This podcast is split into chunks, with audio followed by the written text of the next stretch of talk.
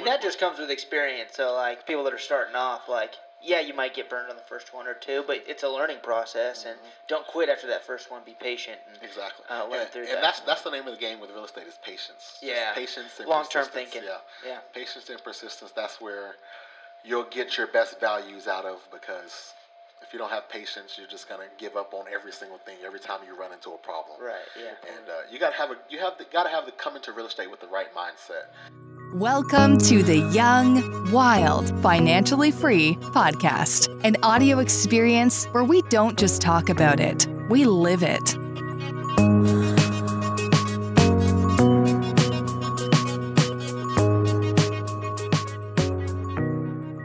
Hey everybody, welcome to the Young Wild Financial Free podcast. My name is Andrew Roberts, and I'm here with. Hey guys, Matt Tyfke. And uh, today we have another awesome guest in the podcast studio. Um, we have a guy that we've worked with before that we really like, and um, we really just uh, wanted to get to know better uh, on a deeper level. So, Stefan Cannon, welcome to the podcast. Thank you. Thank you for having me on the podcast. Yeah, excited. Nervous, excited though. Yeah, good man. Me too. I'm like sweating bullets over here. Um, so, what we want to do is we kind of dive into want to dive into your background.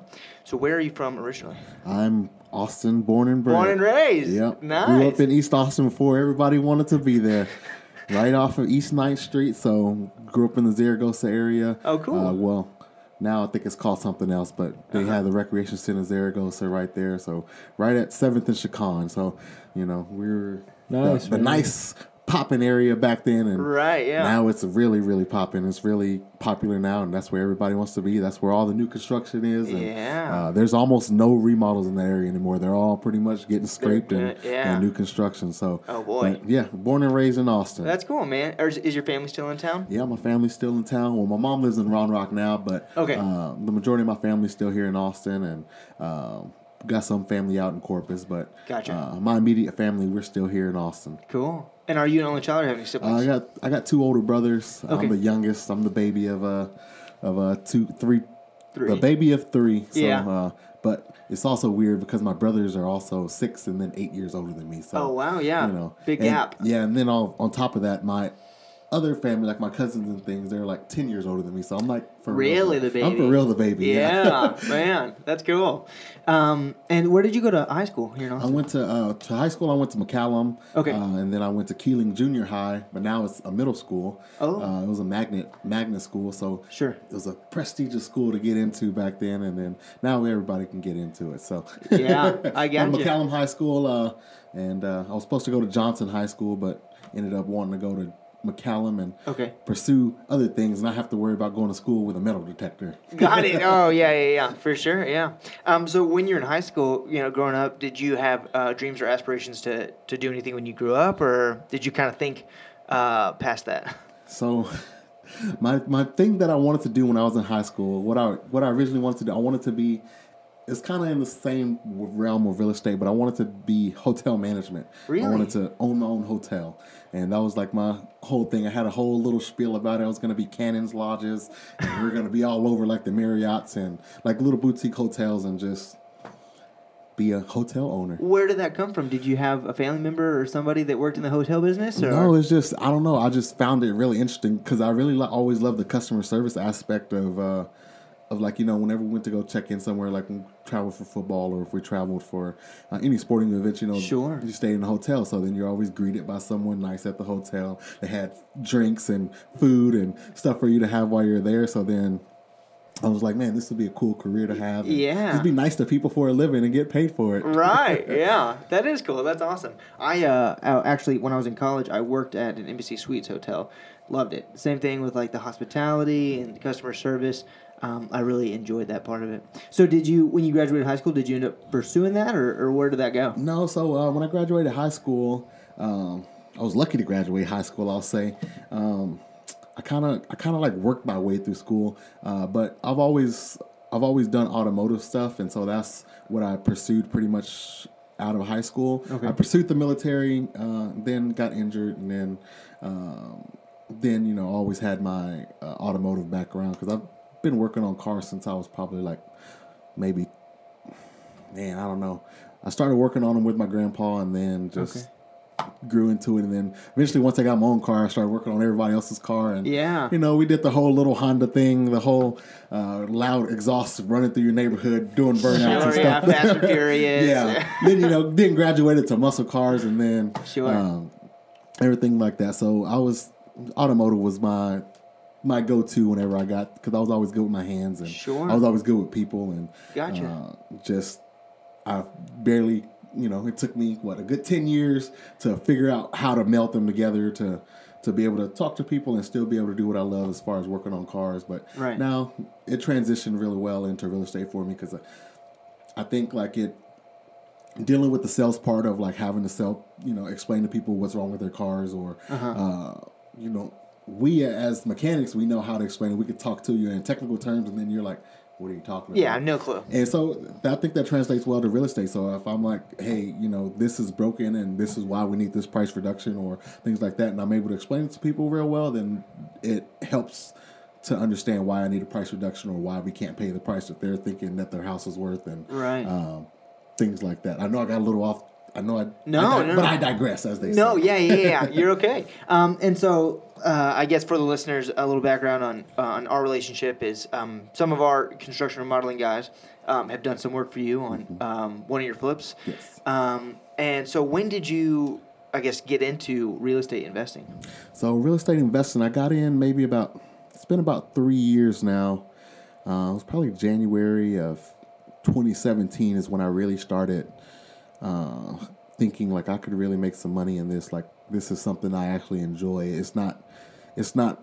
Although it is a job, it's not as troublesome as like waking up nine to five and reporting to someone. It's Sure. like I I found a lot of freedom in it, and I found a lot of flexibility in it, and I found that you know I hit a certain demographic in the market. Okay. Um, as far as you know, the majority of I used to only specialize in East Austin because that's the area I knew. That's the where you grew up? That's, Yeah. that's the area I grew up, and that's the area I knew the most. So, Right. um, you know, you get a lot of older Hispanics, a lot of older Black people who uh, lived in the neighborhood. So it was a lot easier for me to get through the door than uh, some of the other people. So, you know, I had to learn my craft as far as getting prices correctly and getting to be able to wholesale. And so that's what I started off in is wholesaling. Okay. And then I think, you know, I'm gonna say I I started off pretty typical, you know, following HGTV. Sure. I mean, we all what, do. That's Yeah. what all got me interested. You know, I'm looking at the show. I'm like, man, these people are idiots. I think I could do better than that. Yeah. And uh, you know, of course, it's dramatized and Sure, it's yeah. not realistic in the sense of how we deal with it in the real world, Right. Or at least what they show in it is not realistic. So. Um, you know they were they they made it seem so simple. Just go up to a house, knock on their door, tell them you want to buy their house, uh, make them sign this paper, and then sell it to someone else who wants to buy the house. Yeah. You know that Did, doesn't. is, did they do that? Like whole, they show wholesaling? Yeah, so, really. yeah, I didn't know that. Yeah, they have they have shows about wholesaling and Wow. um, things like that, or they'll show like wholesalers Right. before they sell it to like like Tarek and Christina, Yeah, like the, the I people that no they know the most. Yeah, they have they have specific shows for uh, wholesaling. So Wow. So you saw that while you were working at your your mechanic job. mechanic yeah, job? just yeah. That's all I did. That was like the only channel on TV I'd watch. Like I got hooked for like the longest time. I'd get home, uh, take my shower, eat dinner, and me and my wife would just sit on the couch and just watch HGTV, the flipper flops, the um, That's amazing, man. Yeah. That, Uh, Chip and I mean, Joanna. that's cool to hear that it actually pressed people to take that next step. I know people are interested in it, but like, I just haven't heard of someone getting into wholesaling Yeah. from watching that. Yeah, I think I think a, a lot of people are driven by fears. That's the hardest part about everyone getting in the real estate industry, especially on the investing side. They're driven mainly by fear of like, where am I going to get this money from? You know, they they don't understand the reality of how in real estate investing works. Yeah. You know, they're thinking, oh, I don't have four hundred thousand dollars to go put in one house, and the reality of it, you know, everybody does it the same way. We all borrow money. We all, Yeah. It's it's an industry. You know, it's it's not a I'm gonna go get five hundred thousand out of my grandma's savings and Right. and There's just a way go for anyone to do it. Exactly, and that was that was my biggest challenge starting out is just understanding the dynamics of how to um, grow capital and how to talk to people about properties that I'm interested in in buying myself instead of wholesaling. Because you know, um, when you're wholesaling, you're not thinking too much about the end game. You're just thinking about finding somebody who can actually buy the property Yeah. and collect your wholesale fee. you know, whatever it might be, even if it's five hundred bucks. You just want, you know, Get something done. Yeah. you just want to get it done. So um, after I started watching that show, um, then you know I was like, yeah, I'm gonna do that one day. And then you know, of course, I kind of drug my feet a little bit, and then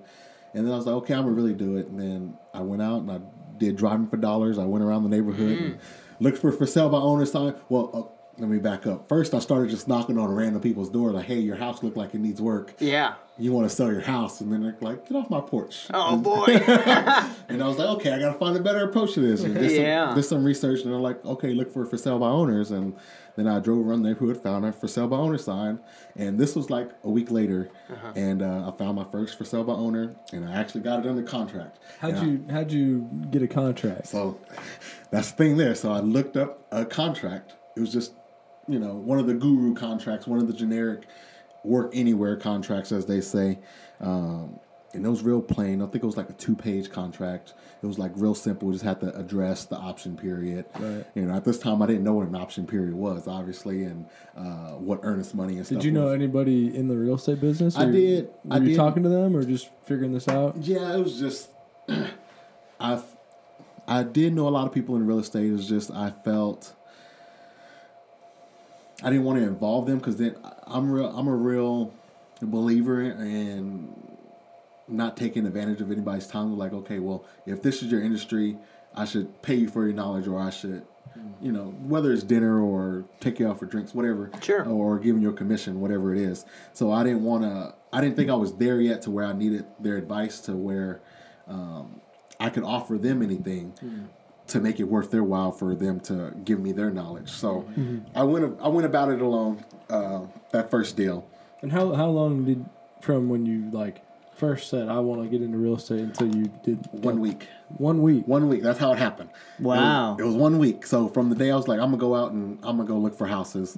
Uh, like I said, the first couple days I just knocked on random people's houses. Yeah. And then uh, the first weekend I went out on a, I think it was Saturday, and I went out and I just drove around the neighborhood in the two area, uh, right off of MLK and, and in between MLK and Maynard Airport. And then I found a uh, my first wholesale was right there on Higgins Street. And uh, I went up, I saw the sign, I called the guy. He was like, "Yeah, I'm actually about to pull up to the house right now." And I was like, "Okay, cool." I'm, you know, and he showed me around the house, and uh, he was like, "Yeah, this was my mom's house, and she just passed away not too long ago, and uh, we just got to get rid of it because we can't afford it." And um, I was like, "Cool." I was like, "Well, I got a cash offer for you," and Yeah. he was like, "Okay." He's like, "Well, I'm asking this for the property." Then I think he said he, I think he started off for like two thirty. This was this was a couple years ago, so two thirty was a high price point back then. Now, you- Sure. you, find anything for two hundred thousand in East Austin, you're, you're Yeah. like, "Give it to me." I'll, Right. You know. And I was like, "Okay, cool." And he said like two thirty, and I said, "Well, I'll give you two twenty. And then he accepted it, and then I was like, "Okay, well, I'll bring back the contract." I didn't even have the contracts like ready to go. Yeah. Um, I went to the library and I printed them out, and then I came back like an hour later. He was still there cleaning out stuff, and I was like, "Here," and he signed it. And then uh, I was part of the. I signed up for the real estate networking club um, here in Austin, and I signed up to a little email group. And then I posted the deal on there, and then sure enough, like two days later, someone's like, "Yeah, um, I'm interested," and I said, "Okay, I'm having an open house on." Uh, Monday, and then like a lot of people came out and they had a Oh, lot cool. of interest. And then um, someone brought me their their check. They were like, "I have the check right now," and I was like, "Okay, cool." And then I put it under contract that day for I wholesaled it that day for two thousand dollars, and then um, the end buyer ended up not closing on the property, but I still made my two grand on it. Oh, wow. So so a couple questions on that. Yes. Did you tell him you were wholesaling, yes, you did? yes, I did. And then after he didn't close, did you pick, try to pick the deal back up? Yeah, so I did try to pick the deal back up, uh, but then after that, he could kind of sense my inexperience uh, after that, and then uh, I learned a lot from it actually, because you know I was real. I was real happy, obviously, with getting the two thousand dollars uh, for my first little deal. Right. Uh, even though it didn't close, because you know that was that was like the big kicker for me. It was like you know obviously it's not refundable unless uh, the one thing I did learn was like, well, if it's a title issue, then we have to give you a refund. Um, per the contract or just yeah, okay. per the contract, and that's pretty typical. You know, if if it's a title issue, you can't really control that. But Yeah, that's but- what I, I was. The reason I asked is like I feel like forget about the contract. Like the right thing to do. Yeah. it's like just give that back. Yeah, it, it was that, and then I had learned from talking to other people in the in the in the group, like in that little real estate group, because they had like meetings every month, and I went to one, and you know, just I, I just soak up knowledge so quickly that I just I don't know how to describe it, but I just talking to people, they're like, yeah, if you can't close the deal, you know, it's on the buyer. It's on the buyer to do their due diligence. If they want to back out because the numbers don't work for them, then that's on them. But if on your side, on the seller side, if they can't close the deal, then you as a person, you should be like, So why didn't this deal close? uh, they, the numbers didn't end up working out for them. Um, so this was like a pier and beam house. It was only like 800 square feet. Uh, it wasn't a very large house, and this was before all the new construction started booming over there. That was their plan was to do a new construction, and new construction is so dang expensive now that it Were just you- didn't make sense. Were you able to run comps on it whenever he said 230? Or do you, were you just saying he said 230 and you're like, let me just lowball it a little bit? Yeah, so I'm a weird person like that. I, I'm trying to negotiate everything. Like, I, Right. You know, like they'll be like eight oh five for your for your food, and I'm like, how about how does eight dollars sound? You're like a restaurant, like, I'm sorry, it's non negotiable.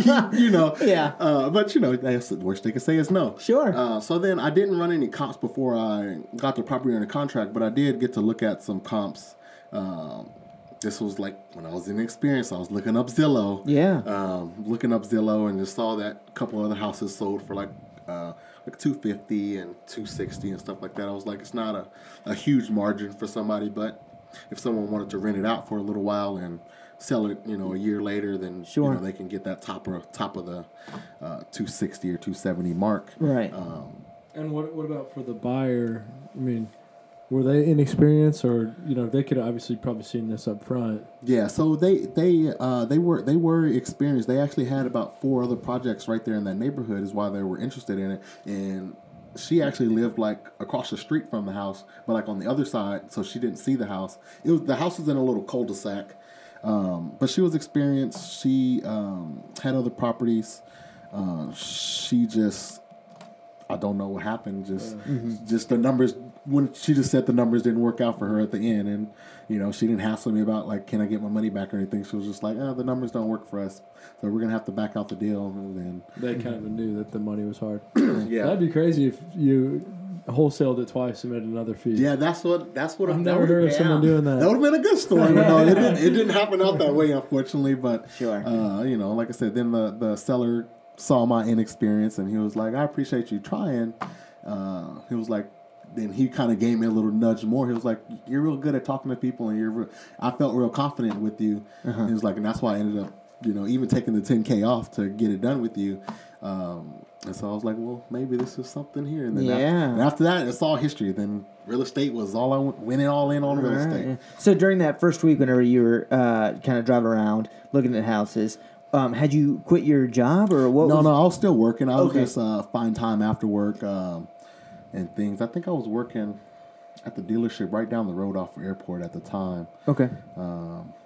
But yeah, so I I was still working. I was just side hustling at the time and Sure. Yeah. just trying to find my find my footing and get more knowledge and talk to more real people. yeah. Um, I think one of the bigger issues in real estate now, it's not even really an issue, it's just that anybody can do it um, if they have enough motivation and enough patience. And so, just like I was telling Matt just a little bit earlier, it's hard to find genuine people in the industry who are actually doing what they're doing and uh, doing what they say they're doing. Right. Uh, as far as um, doing remodels or doing new construction or you know yeah i've done 20 properties last year or whatever whatever they're stating it's hard to find people who've actually done that you know Yeah, uh, yeah. at least more and more now because the market is a little saturated there's there's a ton and ton of wholesalers like i can't tell Right. you how many people i get in my inbox every day like hey we see that you're a serious investor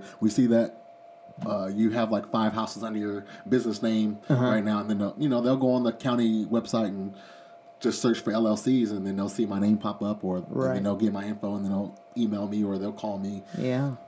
and then like I can't. I've probably maybe last year I probably had maybe thirty or forty people who who like reached out to me who were wholesalers who were starting to wholesale or trying to wholesale and Right. you know of course they all hit me with the line yeah i get 8 to 12 properties a month and uh, Mm-hmm. you know if you'll just come sit down and meet with me then i can add you to my buyers, Buyers list, list, and then, yeah. and then i was like i might get one property from one of them once every three months and i was like i've even like reached out to some people whenever i was dry on my marketing side Mm-hmm. and they're like yeah we don't actually do that anymore i actually quit and I quit. I gave up on real estate and started uh, my own business doing blah blah blah. You know, something outside the industry. Sure. Because, like I said, it's such a competitive market, and that anybody can do it. Right. Um, So how long did you wholesale um, whenever you first started in, in real estate before you decided to start investing yourself?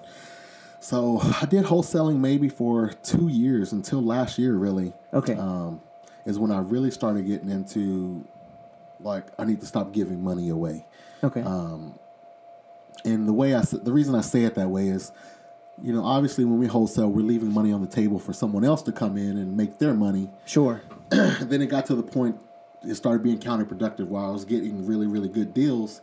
and I'm like, okay, well, there's, you know, obviously, if you do like double closings, then the buyers don't know what you're making on your deals, but then you have to take that risk of closing on the property first and then hoping that they actually follow through and Right, yeah. close on the property because Risky. because you know whenever you make an arrangement with somebody whether you, you intend to wholesale the property or you're going to buy it yourself you want to be as transparent with the seller as you can because you know they have things that are they're going to line up uh, to get done after like they're going to obviously have to move they're going to get all their stuff out of the house or Sure. uh, turn off the utilities pay their taxes whatever it's going to be Mm-hmm. um, that they're looking to do that they're dependent on us the money from us that we're going to give them Right. to get done. So you know we got to make sure that um, what's the word I'm looking for? Ethically or Yeah. that's a good Integrity Yeah, Yeah. integrity. Uh, that I'm transparent and make sure that I get the deal done. Mm-hmm. Because last thing I want to do is buy a house that I don't want to buy that someone else was supposed to buy, and then I'm stuck with a house Right. because my buyer backed out. No would And- suck. Yeah. Right. yeah. you know, and then you know if whenever you're doing like a short term bridge loan like that, the the interest is really high. It's like a per diem type of thing, not a per month type of thing. So Sure. it gets real expensive, and then you have to wait another thirty days hoping to find another buyer and to get it closed and things like that. So um, So you just you saw more opportunity to make money, but you're are you still wholesaling? I'm not wholesaling uh, anymore. But you probably would, right? I w- I would. because you have to weigh both options Yeah. on that particular deal. Right. Should I make quick money on it, or is there more equity to have a long term deal? Yeah, so like realistically now, whenever I look at whenever I'm uh, comping out deals or looking at the deals, I'm kind of like I have my like hard limit of what I need to make on it if I'm going to partner with somebody or if I'm going to do it by myself.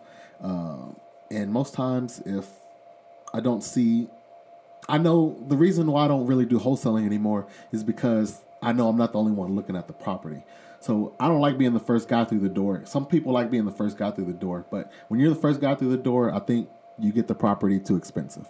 Okay. And, and what I mean by that is like people have a lot of FOMO, uh, fear of missing out. Right. So if I'm the first guy coming in and I'm like, okay, buyer, the seller wants three hundred thousand and I offer him two eighty, then they're gonna be like, okay, well I have forty other investors who are in my mailbox saying they want to buy my house. So I'm gonna see what these guys have to offer, and then you know, That guy's like, well, I'll do two ninety. yeah, you know, Yeah. And, and and realistically, that happens, and that happens with a lot of wholesalers. Is why uh, the market is so hard right now, in my opinion, is because you have wholesalers who can't close on properties offering more than people who can't actually close on properties. Interesting. Uh, in my opinion on it, because I know that I know that I've done that in the past, where I'm like, oh well, they're offering you two eighty five, well, I'll offer you two eighty six, knowing the fact that you know I'm gonna I plan on wholesaling this to someone else. Right. And they might be the end buyer. yeah. Exactly, And with all the technology of Opendoor and all these things now, exactly. We Yeah. had uh, I think you know Lamar. Yeah. right?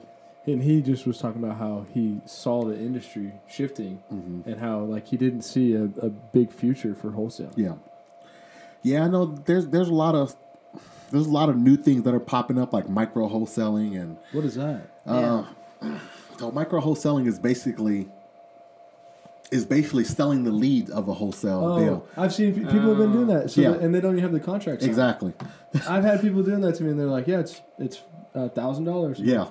Well, For the lead, yeah. yeah. Like, and we don't know if the lead's gonna work or not. Like, No. dude, just get it under contract. and I'll give you Yeah. three times that. Yeah, Yeah. exactly. So like, there's a lot of there's a lot of little niche things to make money, but Micro wholesale. I didn't know that's what it was called. yeah, that's what it's called, That's micro funny, wholesaling. I, yeah. Yeah, I, I try to I try to keep my ear to the streets for all these little things that pop I up usually know most of these things. because you know obviously these are ways that we can make money, but they're you know it's just not is it working? for for some people it's they're making a killing off of it. There's a lot of there's a lot of gurus trying to Ah. trying to sell the systems for them, and then there's a lot of I don't know anybody personally who's making money off of it, but I know that it's a real big topic as of right now. Of um, I had a getting guy doing done. that, and I was like, dude, I don't know what you're doing, but this isn't how people do things in Austin. Exactly. And I guess it's just really new. Yeah. Yeah. And so, you know, somebody sees something and they're like, oh, I think I could do that. You know, how we how we all are, you know, it's like I, could, I think I can do that and it's just not the reality of how things work is cuz that might work in a market that houses are only twenty, thirty thousand dollars, but Right. in a market where we have million dollar houses like Austin Yeah. and short days on market and a low inventory, that just don't Well, I just think don't it's just like much. what you were saying earlier. Is like people that follow through and do what they say they're going to do. Mm-hmm. Is anybody can do anything, but most people aren't really willing to put in the work. Mm-hmm. And th- the, I'm sure the micro wholesaling could work, but you got to have a good reputation and a good name. Mm-hmm. Yeah. Like, you know, because people are going to take a chance on you. Exactly. And it's like, are you willing to put the time in to build that reputation versus just randomly cold calling someone and asking for five hundred dollars? Yeah. And they don't even know if the other person's going to pick up the phone. Exactly. Yeah. Yeah, that could be a, a thing, but wholesaling for me is kind of dead on my end as far as because I now I'm, I don't want to say I'm greedy, but I know that I can make a lot more money just Sure. You doing just it myself. yeah. You just change directions a little bit. Are you uh, keeping any of these properties? Or are you flipping? I know you're, Yeah, you're mostly flipping. All on, all I'm All- flipping. all we're, we're we're 2020 is our year to start acquiring some rentals because I know that we're gonna. In my opinion, I think we're gonna start stabilizing a lot towards. We're not. We're, we're gonna have an uptrend, but it's not gonna be a you know a 10 percent Right. uptrend. We're gonna have a little bit more stabilization Mm. as far as um, market market rents go, and then mm-hmm. and home sale prices. Although we'll still have a lot of houses for sale, and of course they'll still be flipping. It's just I think it'll slow down a lot, and people are gonna focus more on rentals and Yeah. cash flow and trying to stash the money instead of just making the quick money. That was my goal. That was my goal last year was just to get as many flips done as I can and Okay. try to make as much as I can so I can gear towards 2020 to start acquiring some rentals and Mm-hmm. uh, just hold on to some property so I can get build equity and then Right. essentially cash flow It's eventually. hard though. yeah, it is. Yeah. I mean, just Austin's really tough. Yeah, Austin's really tough mainly because of taxes. Yeah. Um, you know, prices are gonna always be what they are, uh, but you know, our the rents can't keep up with the taxes, and then now they have that new bill that's coming up this year that uh, they're trying to cap the amount of rents you can raise it every year. So, um, you know, I think California just passed it Yeah. Yeah. I get that. where they they can only I think it's like ten percent. They can only do a ten percent increase of rent amount. So, or something like I, that. yeah, I've heard. I think it might be even lower. Yeah, I I know that is. I know that if the I mean, ten percent. If we were doing ten percent here, that'd be great. yeah, that would be great. Yeah, Yeah. Seventeen hundred and add one hundred and seventy. Yeah. that's Yeah. a good number. Right. Yeah, I think I think most like a lot of the people I'm talking to that have rental properties, they're like, man, I'm even scared to raise my rent fifty dollars. I'm afraid of scaring away my tenants. Yeah. um, and I, and I feel like that's a realistic fear because there's just so many places to go. Um, so you know they can have tenants in there for a couple years, and uh, even um, there was just earlier this year someone posted in one of the groups I'm in that they just acquired a property, and like he was like their their lease said like their rent was supposed to increase every year, but then the the the tenant gave them pushback about no, it's like that was with the old guy, not with you.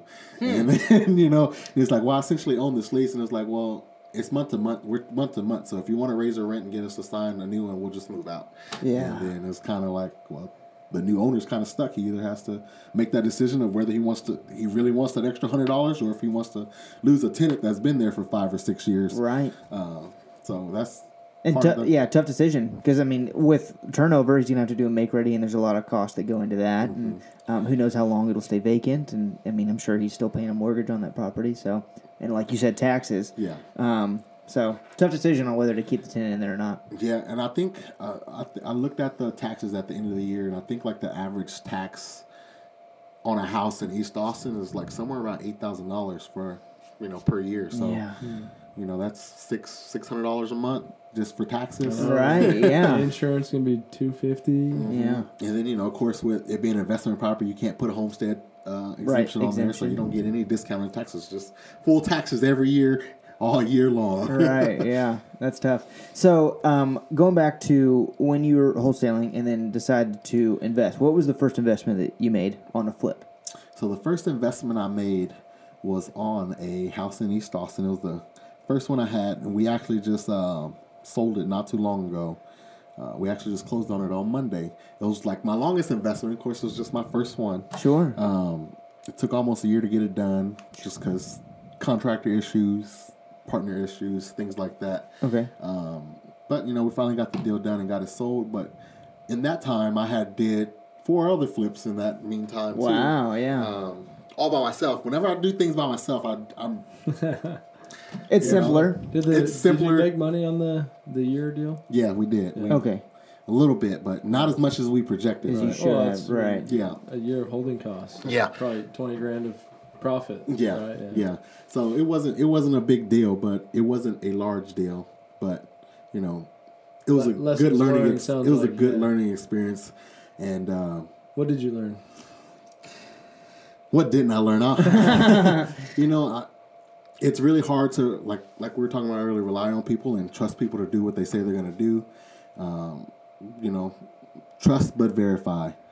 You know, um, if someone's saying they're going to be there that day, and if they're not there that day, then I'll say uh, Jordan. He, t- you know, Jordan kind of mentored me a lot on um, Jordan Olson from Hornet Capital. He mentored me a lot and gave me a lot of advice, and I'm real good at taking advice. uh he said, "You got to learn to hire quick and fire even quicker." Yeah. Um, because you know, if people aren't going to do what they say they're doing, then they don't have any integrity, and you can't trust that. You can't trust someone to do something that they're not going to do. You know, if they say they're going to do it, they don't do it.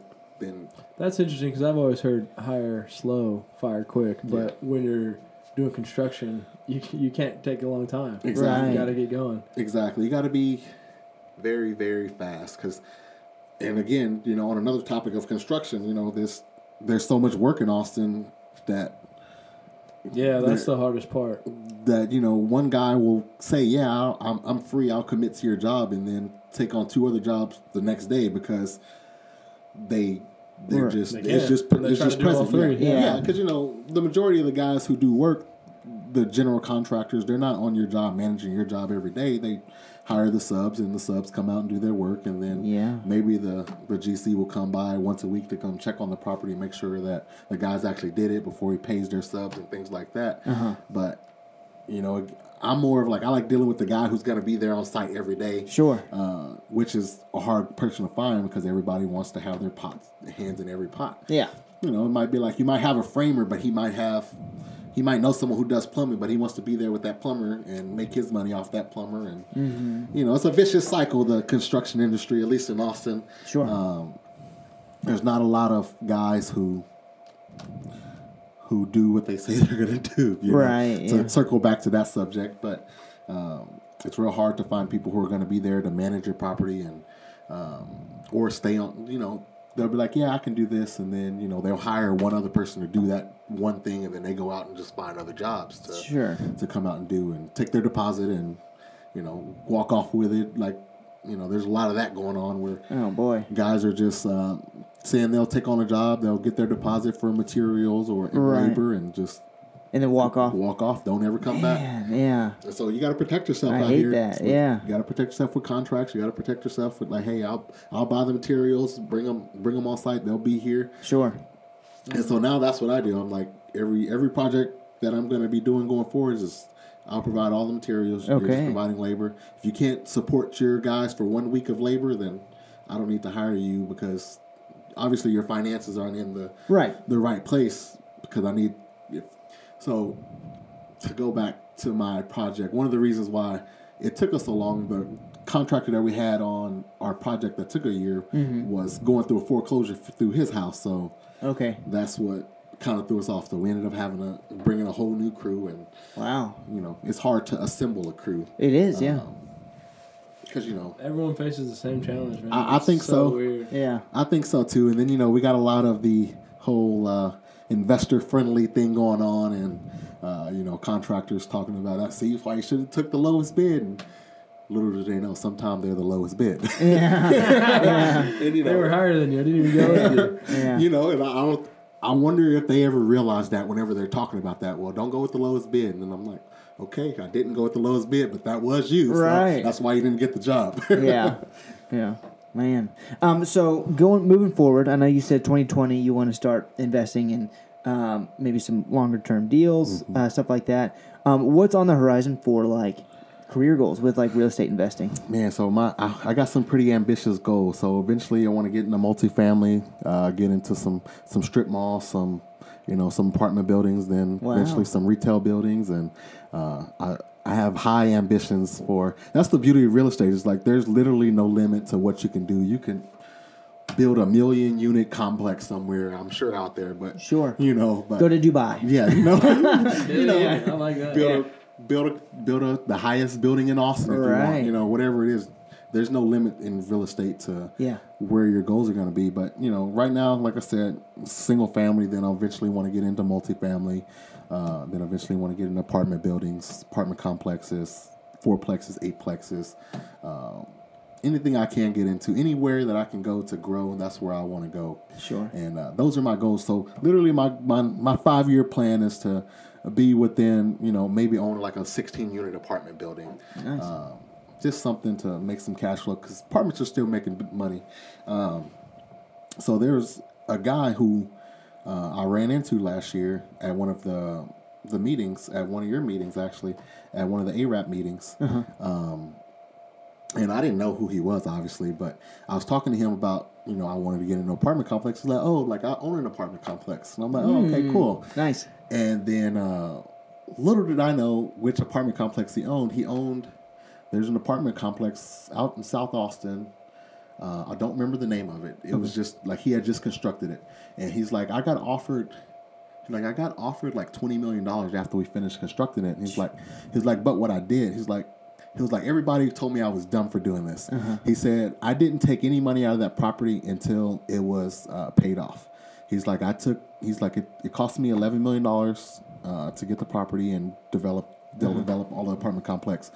He was like, so for the first two years that I owned the property, I didn't take any money out of it. I paid the property off in two years by not taking any money out of that property. Wow. So right now he owns that property free and clear, cash flowing every single dollar that he gets from Man. um, that, and I was like, wow, I was like, I, ne- I never thought about that. Yeah. Because you know, you're thinking about what you can make every month.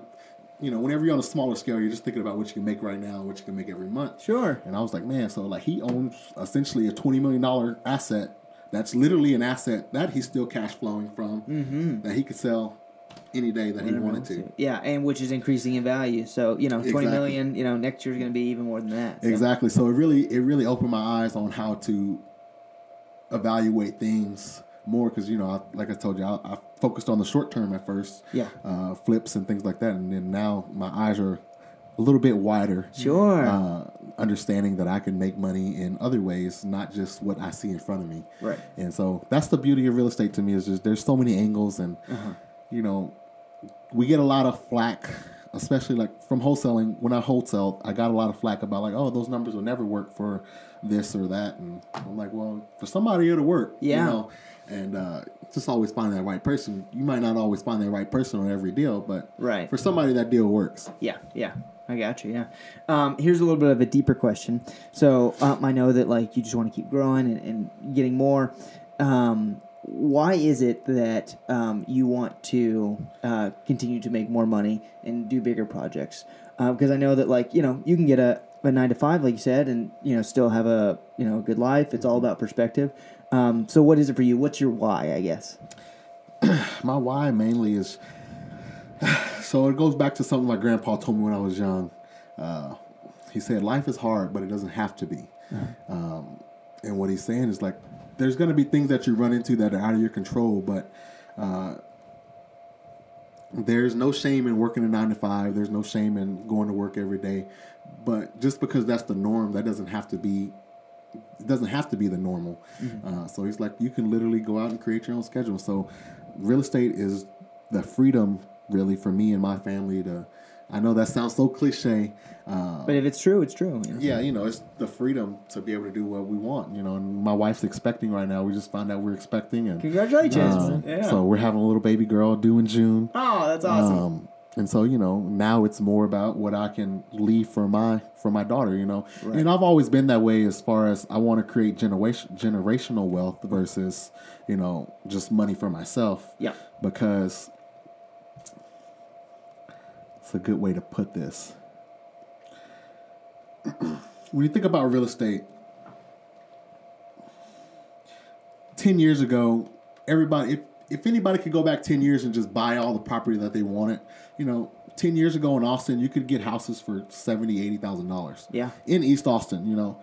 So when I talk to a lot of people, it helps me. I like real estate because I'm able to give back as well. So my ultimate goal is like I want to cre- eventually like create a fund or something like that where I can help people who are facing foreclosure but they've been in their house for you know generations or Yeah. um, you know or that I can give towards to college you know for college tuition or Right. anything to help anybody out because you know obviously I came from the neighborhood and back back in that day it was more of a a bleak outlook. It was more of a you're lucky if you get out type of thing. Not that you know we were worried about getting shot every day or anything like that. It was just more of a it was very small minded everybody just everybody's goal was just to go to work and that was their only priority is just go to work and come back home and have somewhere to come back to. Yeah. Um, but you know, I really saw past that was like, okay, well, what can I do for the community, and what can I do for people around me? What can I do for, you know, everybody who needs help with things? You know,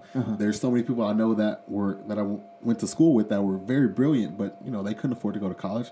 You know, a lot of people tell me that, you know, like that I'm really brilliant in ambition and ambitious and uh, have a good drive, but I couldn't afford to go to a four year college or Right. anything like that. So, you know, if I had someone who was willing to mentor me or to prov- help me with tuition or tell me where I could go to get tuition Uh-huh. to help me or scholarships and things like that, you know, I'm maybe would have made a run and I could have been down a different path is what I'm eventually Sure. getting at. Yeah. So that's what I want. That's my why is I want to create community wealth. I want obviously I want to create wealth for myself and my family. Sure, yeah. But I want to be able to spread the knowledge and help people because real estate's a real easy industry to get into. It's just you have to learn. There's a lot of information that comes out real quickly that you have to obtain and learn how to apply because knowledge is knowledge, but you know knowledge without knowing how to apply it it's not useful you know you can apply it in the wrong way you get yourself in a lot of trouble Yeah.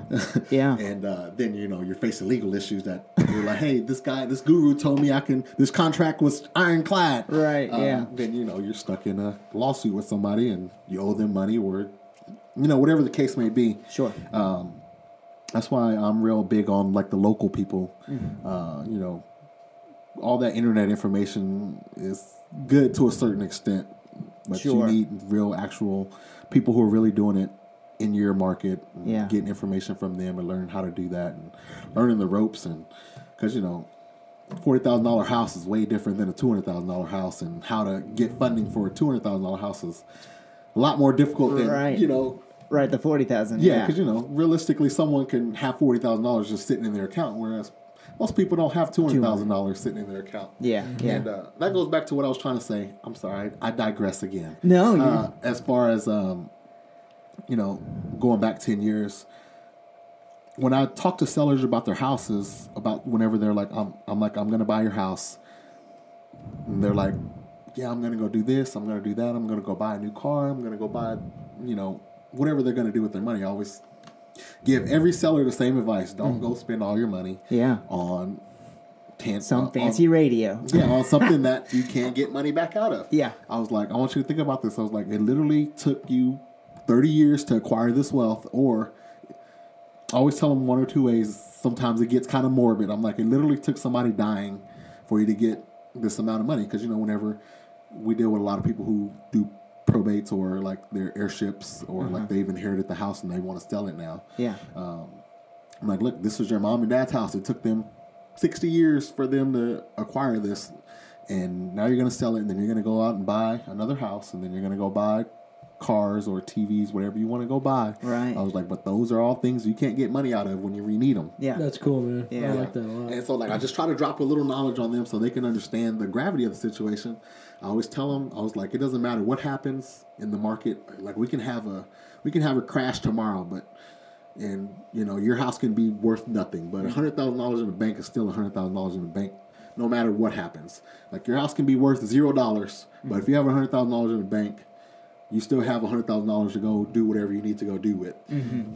yeah. The value of the dollar might go down, but hundred thousand dollars will still be a lot of money. right. Yeah. At least it, it could at least dig you out of a hole. You know, in the grand scheme of things, hundred thousand dollars isn't anything, but you know, it's all relative, Sure. as they say.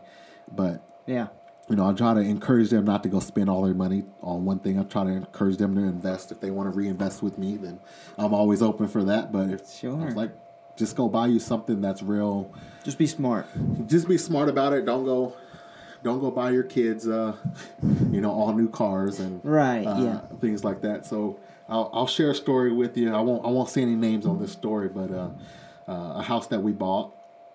You know, it was uh, the grandmother owned the house. The grandson lived in the house. Um, it was originally the mom's house. It was originally the grandma's daughter's house. The daughter passed away, so then she left it to her grandson. Um, you know, the grandma was like, it was still in the grandma's name. She essentially just said, hey, all you got to do is pay the tax on this house. You can have this house. Uh, not only did he not pay the taxes, they were about to for, go to foreclosure for the taxes. Oh boy. But later on, I found out that uh, the grandson blew through almost a million dollars worth of life insurance and um, retirement that the mom had from her job. She was at her job for like 30 years or something like that. She had her retirement from TMRS. Um, so almost a million dollars that he blew through. So he didn't bother paying the taxes, and then he blew through that amount of money. Yeah. he still wanted that's more. Crazy. Yeah. So again, you know, it takes literally people dying or yeah. years to get. One thing to point out on that, like, I think you know my my own experience in losing large amounts of money on certain things is like that sounds so crazy to some people, but it's actually really easy Yeah. to lose a million. Like, you know what I mean? Like, Yeah. money can go away really, Real really quick, quick. yeah. Mm-hmm. It's way harder to make it back. I mean, Exactly. you can lose money so easily. Exactly, and that's the that's the thing I try to im- imprint them with is that it can go.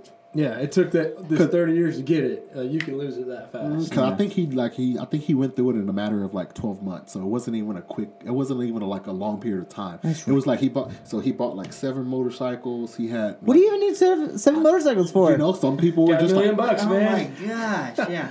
I think that's I think that's a deeper issue of like our society in America of like Yeah. consumerism um, and always wanting more and you know stuff like that, um, which I know, is sad. I know I'm real bad about that as well, but uh, like, so my thing is is guns though. Like I like a lot of guns, but uh, Hey, guns, always- guns can't keep their value. yeah, Yeah. but I, but I'm real practical about it. Like, uh, you know, I'm like, okay, if I'm gonna buy this, why do I need it? And then I have to I have to justify it to myself. Yeah, talk yourself into it. you know, and I'm real I'm real practical about everything and and uh, even just I was talking to my wife about buying a TV the other day and I was like, but do I need a TV though? I was like, we have a TV, so it's just a bigger TV. I was like, do I really need that? And we decided like I was like, I want it. I was like, I want it, but do I need Right, it? yeah. I had to, you know, really, really justify it to myself. I was like, I, want, I was like, well, when we get into our new house, maybe we'll Sure. uh, Readdress we'll, it then. We'll readdress it then. But Yeah. I have other things I have to prioritize first. What's the now. value that it's going to bring you? Exactly. That's a good question. Yeah. Exactly. So that's what I try to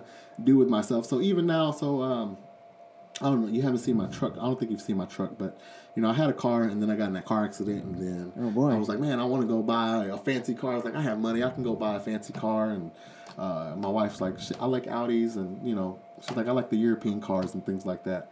Uh, and I was like, yeah, I like the Europeans too. I was like, they look really nice. They're really clean. I was like, but do we really need one? Right. and then so then I have this little truck that I have that has a little rack, and I just deliver materials to all my job sites now. I, Nice, I have another truck. I have another little truck, but it's not running. I haven't had the time to work on it yet. But you know, I was like, I really want this other car, but then I was like, it doesn't make sense for me to spend the money on. Right. Nice on car, two more investment properties, That's Yeah. exact- and that's how it, eight more properties. That's honestly- going down. That's honestly how I value. That's how honestly how I came to the conclusion of like, no, I'm not going to get a car right now because I can save this credit, Yeah. you know, to to get a bigger line of credit so I can use my man. Don't buy the damn car. Yeah. Yeah. Yeah. Long story short, don't buy the car. Right, You know, yeah. I just worked on my, I, I I worked on my credit for a really long time too. Um, you know, I had stupid like stupid little things like my student loans and.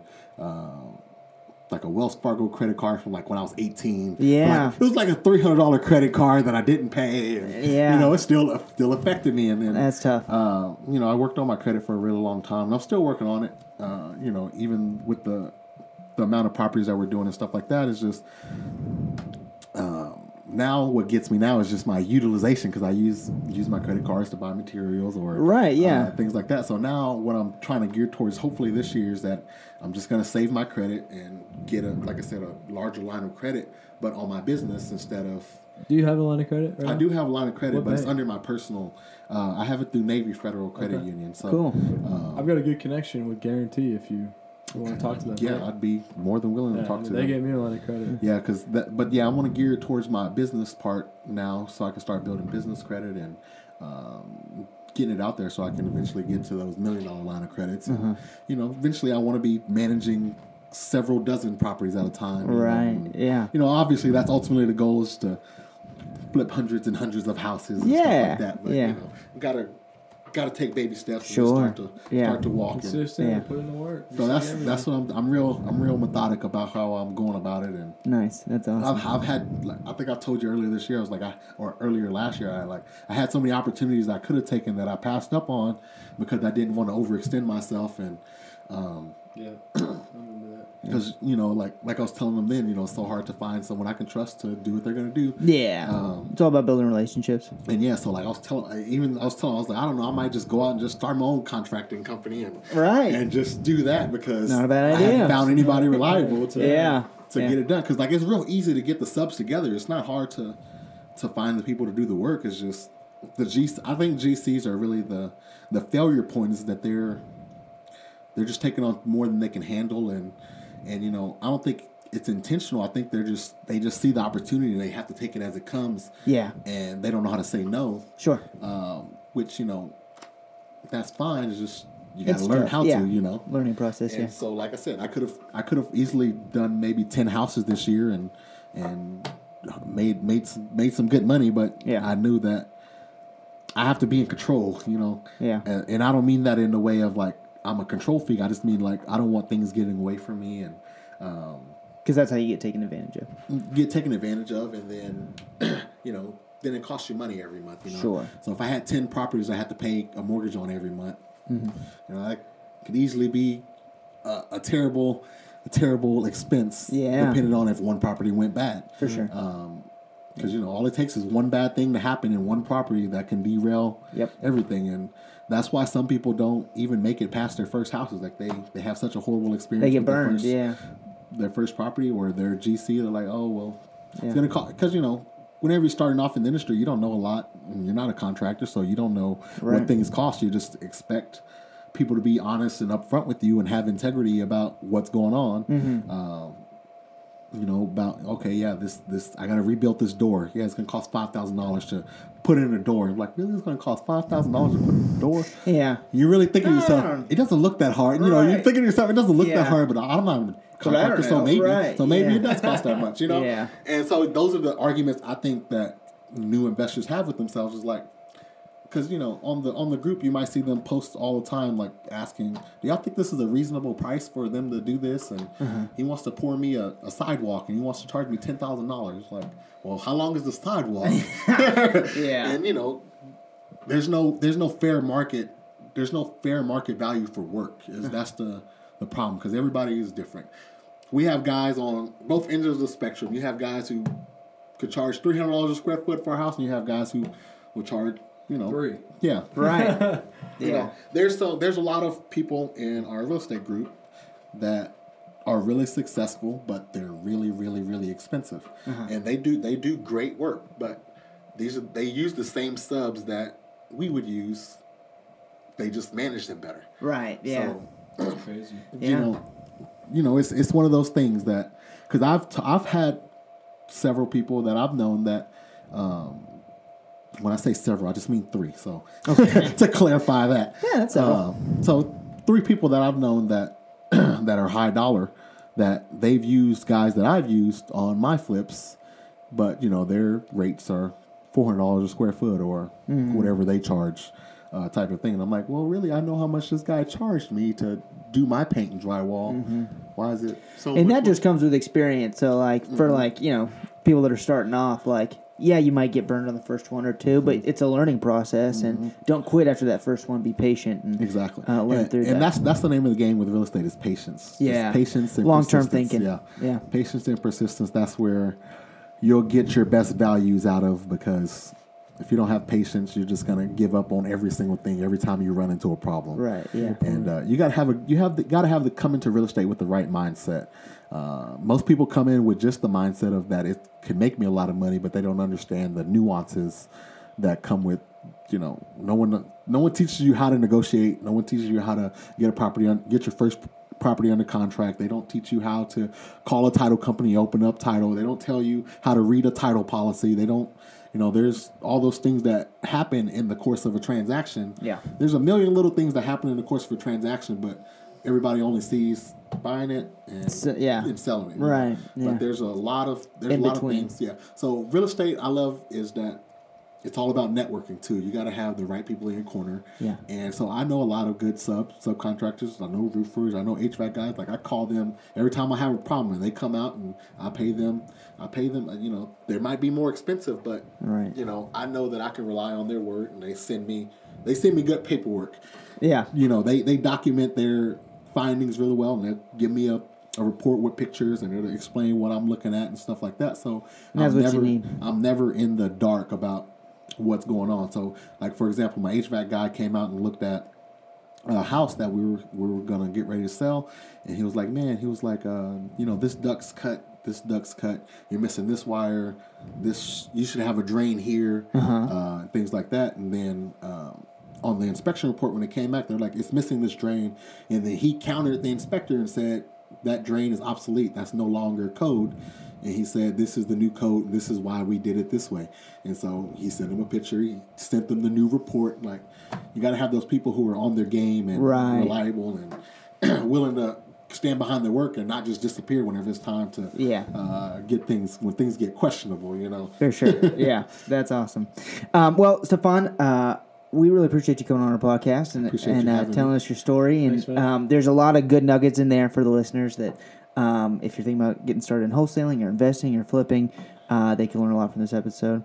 Um, kind of going off of what you're talking about credit earlier, we have a sponsor for this podcast um, that's Texas Best Credit Repair. Um, so I know you're talking about like building your credit. So for our listeners, if you guys uh, need any help with your credit, if you want to go from uh, you know bad to good or good to great, go to TexasBestCreditRepair.com. Um, holler at our boy Sammy. He's the man. He'll take care of you. Um, again, thank you so much for being on the podcast, man. Thanks, man. Appreciate Appreciate it. it. No problem. All right, signing off.